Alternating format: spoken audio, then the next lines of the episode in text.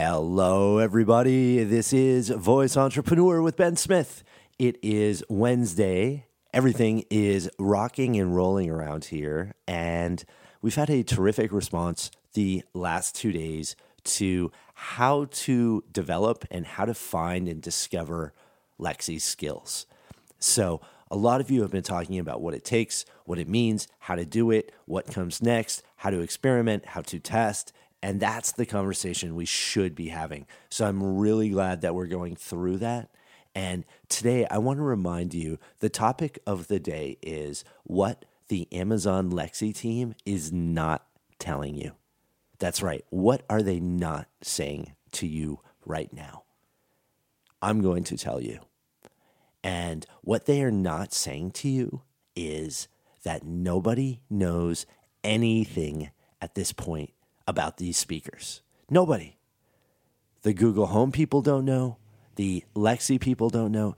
Nobody knows anything about these speakers right now. I've been talking to various product managers at Amazon, a bunch of them actually, over the last couple of months and we'll talk and and we'll share ideas and it will be fun.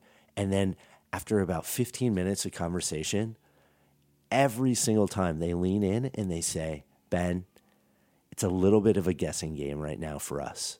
We don't know how things work. We don't know." And they will admit they don't know how to get people to buy stuff through the Alexa speaker yet, through voice.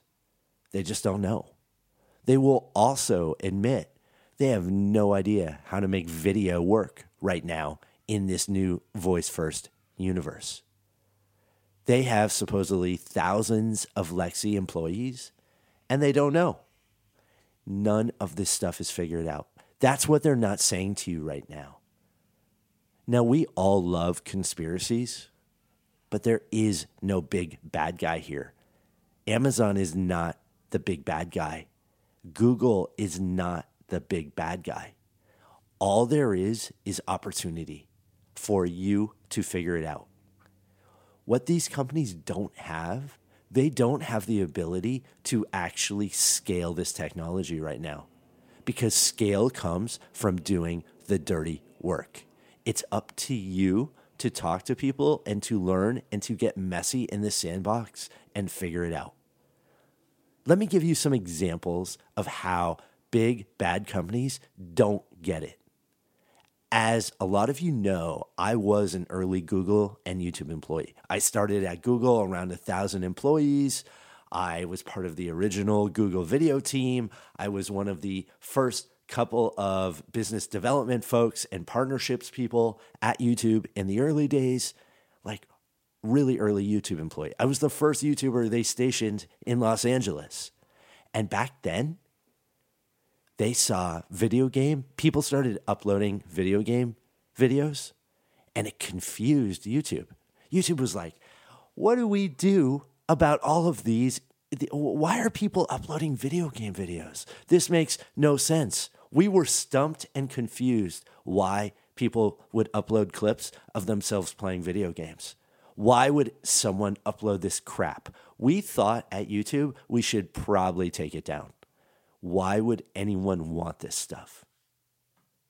Now, fast forward, and here we are, and it's a global phenomenon. It, the, video games will now become a bigger pro sport than basketball and football in the next, I don't know, what, 10 years? And we thought we had to get rid of it at YouTube. Here's another one. When I was at YouTube, it was the dawn of the mobile revolution. When people started watching video on their phone at YouTube, we were confused and stumped again. We were like, why would people want to watch video on their phone? And remember, phones were smaller at that point in time. But what what does it take? Well, with YouTube, we had no idea. We had to follow other people to understand what to do. We had to follow you to understand what to build. You came first. YouTube came second. That's that's what this is. So stop believing in the big bad guys. They do not exist. Start believing in yourself. But this is not an excuse to go out and raise money and, and do the whole VC. Don't do all that VC crap. Just trust me, don't do it. That's not what you need to do right now. It means to do the work by playing, by learning, by, of course, I, I say it every day, by talking and selling. Maybe instead of watching Netflix seven nights a week, you take a night and you start playing around with some of these voice skills write down a couple of small ideas and see if you can start to build them. Email 10 of your friends and ask if you build a subscription service, will they subscribe? Right? To, to anything. I don't care what it is. To your dog walking service, to your uh, quote of the day service, to your workout of the day service. It doesn't matter. That, but that's the work. That's how this stuff happens. And I am so privileged and proud that the voice entrepreneur community right now has people that are doing just that. We have people experimenting with stuff because it's fun and because it's possible. We have people in the community right now solving that shopping issue. I posted a great image on the voice on the voice entrepreneur Facebook group page about all of the issues associated with shopping and voice and we have people in the community that are grouping together, they are teaming up like the Avengers, and they are solving that issue right now. And that's happening in our community right now. That is powerful. That's how video games go from being a nuisance at YouTube to being the number one category on YouTube and to becoming the number one sport on the planet.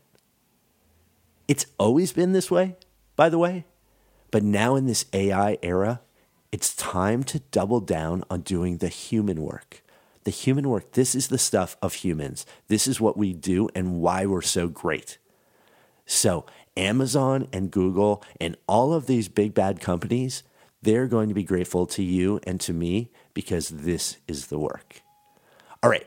So, that was the update for today lots of cool stuff coming to you for, I don't know, gee, I think we're going to be doing this every single day. So uh, if you haven't already, subscribe on iTunes, uh, enable on your Alexa device, and I will be talking with all of you tomorrow.